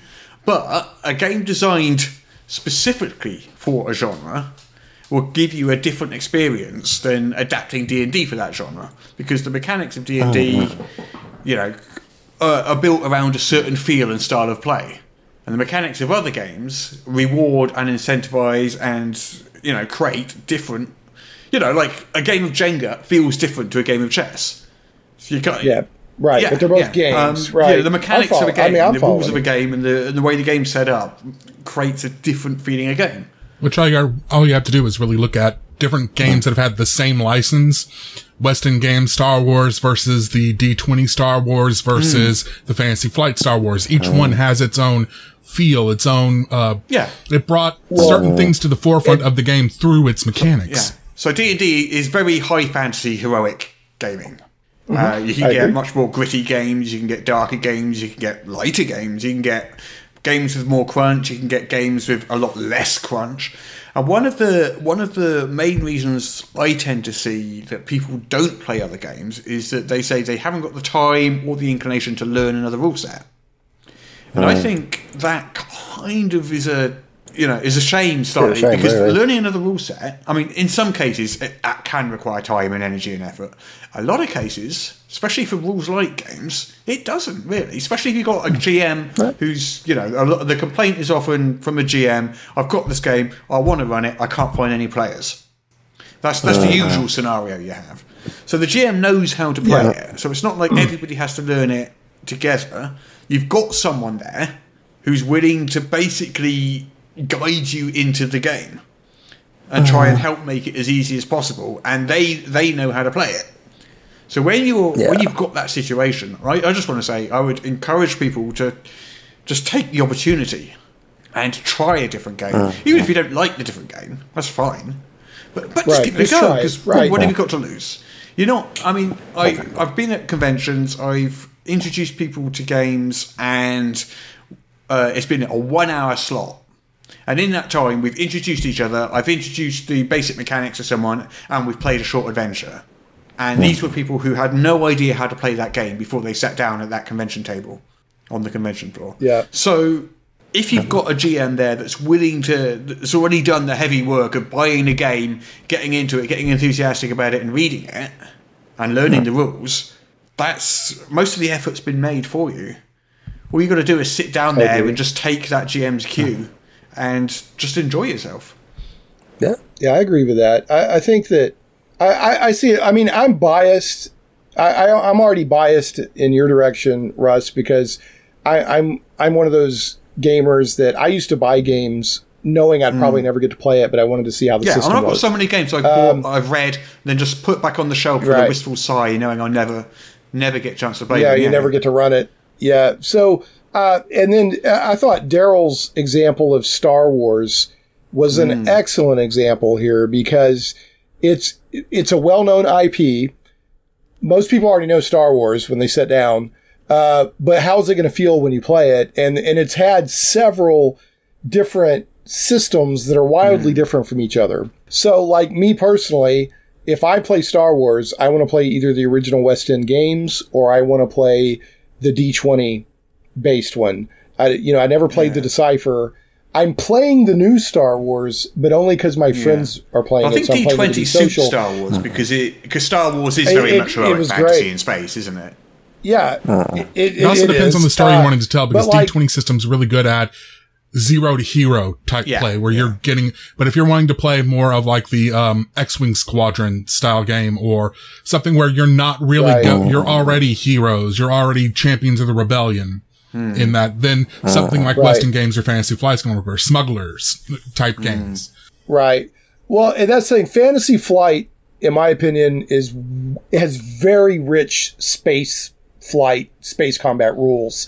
Um, But it it's but its ground combat does not feel like Star Trek, and I mean Star Wars. And I'll say what I'm, a a squad of stormtroopers in the Fantasy Flight games is deadly. And that is not Star Wars, you know. So it's it's just very crunchy. I think you're supposed to, me. believe it is Uh, Star Wars yeah. off the edge of the screen. Because they people talk guess, about stormtroopers yeah, it's like, like- they're yeah. scary. It's just that when stormtroopers Yeah. come up against the heroes of the story, they suddenly be, lose that Right. ability. I would just say because I know we're trying to keep this short for each segment. My my statement on this would be this: if you want to be just a D and D player, and here in the South, you know, Daryl is South of America. Daryl, uh, so when people walk in and say, uh, "You want a Coke?" You say, "Yeah." Well, what Dr. kind of Pepper. Coke do you want? Coke is. Yeah, Yeah. Coke is generic. So D and D for a lot of people is generic for. What are you doing this worldwide. weekend? Playing D and RPG D. hobby. What game? Shadowrun. Yeah, yeah, Shadowrun. So, uh, Yeah. so what I would, if people are playing D and D and that's all they want to do, they don't consider themselves RPG gamers. They just consider themselves Yeah, I yeah, play D and D. Fine, but if you consider yourself in the hobby, and I would Oh. encourage playing different games because it's like playing different character types in D and D. When you break out of your comfort zone, you become a better Well, it's not player. even about being better or worse. It's just about it will be fun and you'll enjoy it. Is what I'm trying to say, or, or hopefully you'll enjoy it. Okay, fair enough. Yeah, I mean, you, you get more experience, you get more exposure to the hobby, and there, as much as I love D and D, I think Five E is a great system. I love running. Anytime there's like a game day or conventions, I always run one shots of other Mm. systems. One, so I get to play them, and two, to expose other people. And I people mean, almost that always have a Alien game from Free League is just amazing. And I just wish people would play it and try out that stress mechanic and realize how cool it is and how it plays cool into it how is, the yeah. game runs and how you feel playing that Well, game you- sitting at the table. You can Mm. also Which borrow is- mechanics. Like you, if you go back to playing D and D forever, Oh yeah, just yeah, you borrow totally the stress can, you can, mechanic. Yeah, absolutely. Actually, we did we did an episode once on mechanics you can steal from other games, didn't we? Yeah, yeah, that was quite good. And I would definitely add that stress mechanic if I didn't mention it at the time. I can't remember when we did the episode. You, you, No, that was say way anything I know before. That was Aliens way, way before the Alien RPG Yeah, was probably, out. Probably, probably. Yeah. Yeah. Well, they, you know, another thing is in my in my experience, if you have a good GM, learning a new system takes about as much mental energy as playing a new video Yeah. game. I mean, you got you know you've got to learn the UI and you got to, but I mean, it's so- not. it depends on the system. It's not as hard as people Some- think. How well written the system Yeah. is and how elegant it is. Some systems you will honestly pick up in five minutes. Right. And Like on, Fate, most systems, I mean, you know, all you really need to do to sit down and start playing is Yeah. know what the core mechanic is, especially if there's some pre-generated characters for you. Because the character generation, Right. I think, is one of the heaviest loads that a new player is going to have. Yeah. So st- don't start them off with character generation. Start them off with pre-generated characters, and give them Right. the core rule. And the core rule of ninety percent of systems is very simple. It's usually roll a dice and add something else and beat a target, or roll roll oh, a Right. number of dice and get that many sixes or something. But you, you know you'll be, you'll be able to pick that up really quickly. Now, going back to the character creation, one thing that I always do when I'm introducing people to a new system is instead of doing character generation or even walking them through it, I'll just say, what kind of character do you want to play? And then ask them questions about it. Then I go make their character and bring it back. Oh, oh. And with the, Yeah. with the caveat, okay, this is, this is what I made based on what you said. As soon as you start getting a feel for the system, we can start swapping numbers around and change, bump this skill, lower this skill, get rid of this attribute, whatever. Hmm. Well, you're also asking people if you have them create a character, you're asking them to invest, you know, without really knowing if they like this hmm. system or not. You know, so pre-gens are very. I mean, I I always do pre-gens. Plus, the game I'm usually trying and- to and introduce people thing. to is Shadowrun, which has notoriously long character Yeah. creation process. Yeah, yeah, exactly. Yeah. Ah, those glorious sessions well- of ca- shadow during character generation. Anyway, yeah. anyway, anyway, with- we are we are down Anyway, to the last we thirteen on. minutes Right. before uh, before Peter has to leave. So let's let's And we got we still yeah, have let's Daryl. switch over Yeah. to Daryl, who I believe you wanted to talk about the D and D movie. This whole thing started because I said on Twitter, it's like I'm editing the episode and I'm just like, I wish I was on the show because the D and D movie is kind of weird to try to describe to people what's going on with it because hmm. there oh. three different film studios have been involved with two different direct, well, well, three different directors attached, four different screenwriters that I'm aware of, and several different executive producers over the past. And this is just the recent movie that they've been kicking around in pre-production since about 2013. And it's all because of various rights issues and everything, but there's basically two D&D movies that have been pushed forward so far. One is the one that everyone keeps talking about, the D&D movie. That is Hasbro and Wizards of the Coast making a deal with, um, originally it was Paramount and then it was, uh, I believe it's now currently with Sony was the last thing. Um, I don't know. That was what we covered last week. But anyway, it is so complicated trying to follow this thing. But that is the main D&D movie. That's the one that's currently being directed by the guys who wrote, uh, Spider, um, Spider-Man, uh, Homecoming. Homecoming, Homecoming. Okay, yeah. Yeah, and it's got a a Marvel. the Marvel executive mar- producer an is executive- uh, has a what's called a first look Right, deal, which is, is- usually done the is- other way around, where the producer gets first look. There's been two movies that have been in development, and a lot of people have been confusing the two because they're thinking there's just the D and D movie. The other one is the one that Joe Manganiello. There's two movies. Well, the, Joe Manganiello's been trying to get a Dragonlance movie made. Which Right. is the one I want. That's, the one I want. Oh yeah. He has a script made that he's um, written with a screenwriter and has gotten Margaret Weis's um, blessing on, and that's the one that he has been pushing to get made. And There's- that's because there's, the like, he's he's posted pictures of the script, hasn't he? And yes, Yeah, he's teased that there's a Dragons Yeah. of Autumn Twilight script. I'll. I'll this goes I'll- back go ahead, all the way back to uh, this movie. Uh, the rights issues on it is uh, really weird. Do you remember the saga? I, I talked about this in my Dragonlance video that I did, but do you remember the saga system that they had for um, Dragonlance where they made the fifth age? that was done right.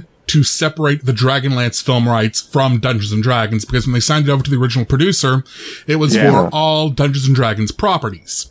Sure. And then they realized, oh crap, Dragonlance is still on the New York Times bestseller list. We can't have that. Fifth Age. This is no longer a D&D game, so it's not part of the film license anymore. This is a, so now those are two separate things. So that's why Joe Manganiello is trying to do his, uh, Dragonlance thing, which is completely separate from the Warner Brothers thing. Uh, uh, I'm sorry, which is completely separate from the Paramount thing, which is completely separate from Courtney Solomon, the director and producer of this, has been trying to, was trying to make his own movie with Warner Brothers. Well, here's my main question.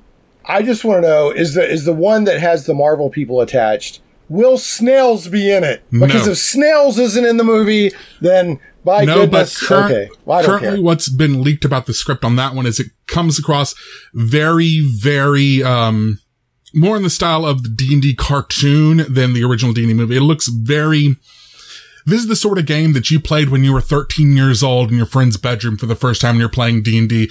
Like characters like awesome, make badass kind of characters, names. Right. Very, very on the nose. I think one of the problems with the idea of a D&D movie is that D&D isn't a story. It's a toolbox for Mm. making stories. So Very Dragonlance is a story. So Dragonlance, a D&D campaign setting and adventure path Right. is a story. So you can It's make a an epic Dragonlance story. story because there's Yes. a plot and there's Mhm. characters. But D&D is isn't a story in itself. So basically all you end up doing is making a generic fantasy movie and slapping D&D on it and sticking a beholder in there. or you do s- silly stuff like one of the D&D movies, I think it was the second one, you know, he goes Hmm. into the magic shop and, and they're like, are you Paragon mode? Or, you know, and they do these dumb in jokes that, that the general I really audiences aren't going to get. They've got to like lean into their strongest or most iconic IP. So either they go with Dragonlance, or make a Drizzt movie because that's one of their strongest IPs. Yeah. I mean, I'm not saying Yeah. that's necessarily the movie Right. I personally would want to watch, but um, you know, these they, they- they've got to lean got into their actual characters and, and settings and stories Uh. rather than just a generic fantasy movie Right. with, with D and D just slapped on slapped Either on that poster. or go with I think that's a good uh, point. D and D is more a brand for uh, kind of the same way that they had our anthology series back in the '90s and Mm. uh, back all the way back to the '60s. Twilight Zone, Outer Limits, Tales from the Crypt, Yeah, kind of thing, where. Yeah, yeah, each yeah. independent stories that are all under this one brand of Dungeons and Dragons. Here is a bunch of different I fantasy think, I stories. think that would be Yeah. I, I still just Oh. want I think- Dragonlance done well, see- like Game of Thrones. Make it a TV series. Yeah, I, as much as if I got if I have to choose a D and D movie, I'd rather have Dragonlance, but I'd rather have it Yeah, as an that'd be so ongoing series better. because So the, the material supports it. I mean, you could you could have seasons. You There's could have at least three seasons. Game seasons. of Thrones shaped hole, isn't there? I think, I think the problem Yes, with Dragonlance, though, I there think the special effects needed for Dragonlance is a bit more than Game of Thrones. In Game of Thrones, dragons appear occasionally. Whereas in Dragonlance, you've got like flashy magic and dragons and draconians and monsters and goblins and you know D and D monsters and stuff all the time. Yeah, I mean, I'm I still uh, I, I'm just a Dragonlance nerd. I just reread Autumn Twilight oh. not not that long ago. So another another point that that Russ brought up, which I think is uh-huh. interesting, that I want to expand on. There are a lot of people arguing these days that D and D isn't even Tolkienish epic high fantasy anymore, oh. right? So, but yet, if they make a movie, it's going to be set in that. So, uh, that being said, I do think they should go with like Forgotten Realms or, or, or something like that if they do a a a D and D movie. Yeah, I mean they Dragonlance. couldn't really do an Eberron one because I just don't think people would associate tho- those visuals with D and D. They would have to. It would have to be an Eberron movie Yeah. first and Right. foremost, and then Uh, happens to be Dungeons and Dragons as well. Hmm. Kind of like what they did with the Dragonlance animated movie. Yeah, they just called it Dragonlance. Yeah, a lot of people probably didn't even know it was D and D or had come out of D Yeah. and D. Yeah. Anyway, anyway, well, thank you for joining me today on this 100th episode, a special, special day. Congratulations on Uh, 100 thank you, episodes. thank you, Shane. Um, thank you for being a supporter of the show for so long. Thank you for covering for Peter Yeah. so many times. And thank you for just being Yeah. a friend. Yes, isn't that a song? likewise. Thank you for being a friend. Thank you for being. That's a the Golden friend. Girls theme song. Oh my god, why do I know that? Because the Golden Girls are It's a awesome. great sitcom. You love it. And- and Daryl, thank um, you. We haven't, we haven't had the chance to read out all the nice things our listeners have said about us. Because people have written in, especially to be on the 100th We got episode. a message from Mark Rosenthal. Rhymes with ball or fool, he says. He says, Dear Russ and Peter, and Daryl, I'll add Daryl, I've been a listener since show number zero and haven't regretted a minute of it. With a mix of humour and insight, you guys provide a unique take on the week's RPG news. Thanks to you and your special guests, I found products to peruse and services to support that make my game table more inclusive, more effective, and more fun. Here's to the next 100 episodes. Thank you. Very nice. We appreciate that. That's very kind of you to say. That's nice. So, Andrew McLaren. Hi, Russ and Peter. Uh, last Sunday, you invited listeners to email, but as usual, didn't leave a clear path for that. So here we are on your Patreon. Hey. we like to make our listeners work to show their appreciation. the age banding for gamers was amusing. I am in the second generation of gamers, the oldest in my group by some years, and the youngest player in my group is well over 45. You two do a great show, but thank goodness for Daryl. and you are very, very. English. the ghosts of Tim Brooke Taylor and Terry Jones seem to haunt the airwaves. And I think, and if I think that, you must be near impenetrable to East Europeans and most Americans. Final quick shout out to Darren. Morrissey, who does a great spot as Malak. Uh, Jordan Taylor, I wanted to congratulate you on this achievement. Thank you for the entertainment. Bless you for reigniting my enjoyment of RPGs, and curse you oh. for introducing me to so many interesting new books. Thank you and congratulations. Very Yes. well. Very. I thanks for the invite. I'm I'm very flattered and honored that you included Yeah, well, thank So, you, thank you, Thank you so Daryl much. both for coming on. Yes. Can't do it without you. And Daryl, you do do an amazing May- may- job. You honestly, we're just you. a couple really of do, Daryl. mumbling idiots, and you actually make us sound well like a couple of mumbling idiots, but not quite as. Yeah, yeah. But, but, But well edited mum- mumbling yeah, yeah, idiots. super well edited. Super well edited. Like You sound like a couple of edited mumbling idiots. articulation. Listen, Yeah. I do. I edit my own stuff, but nowhere near all the, the people don't understand the level of of professionalism and effort oh. that Daryl brings to it. He He, does, really he works does. hard Thank on the editing. Oh yeah, I, I understand because I, I'm here when the sausages are being made. I'm like, oh, this is this is a much nicer product I'm hearing in my ears. I remember Yeah. that. That did not go smoothly. Has all that. All right. Thank you, everybody, for listening. Thanks Thank so you much. for joining us for these last 101 episodes, technically, including episode zero. May the may the dice be ever in your favor. Hopefully, you'll stick with us for another 100 episodes. Absolutely. Puppet flail. Perfect. Yay. On that note, it is goodbye from me, Russ. Goodbye from me, Peter Coffey from the Southampton Guild of Role Players. Goodbye from me, Shane Sachs of Shane Plays. And goodbye from me, your editor, Daryl.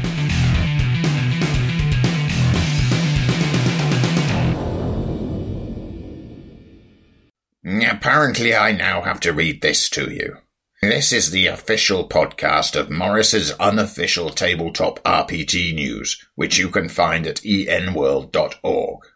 You can find show notes at morrus.podbean.com or wherever you found the podcast. If you feel like they deserve it, you can support the show on Patreon. In return, you will receive exclusive bonus content. Just go to patreon.com slash morrus. If you're interested in his babbling nonsense, you can follow at Morrus on the Twitter. Send your emails to morruspodcast at gmail.com. Not all of your emails, just the ones you want us to see.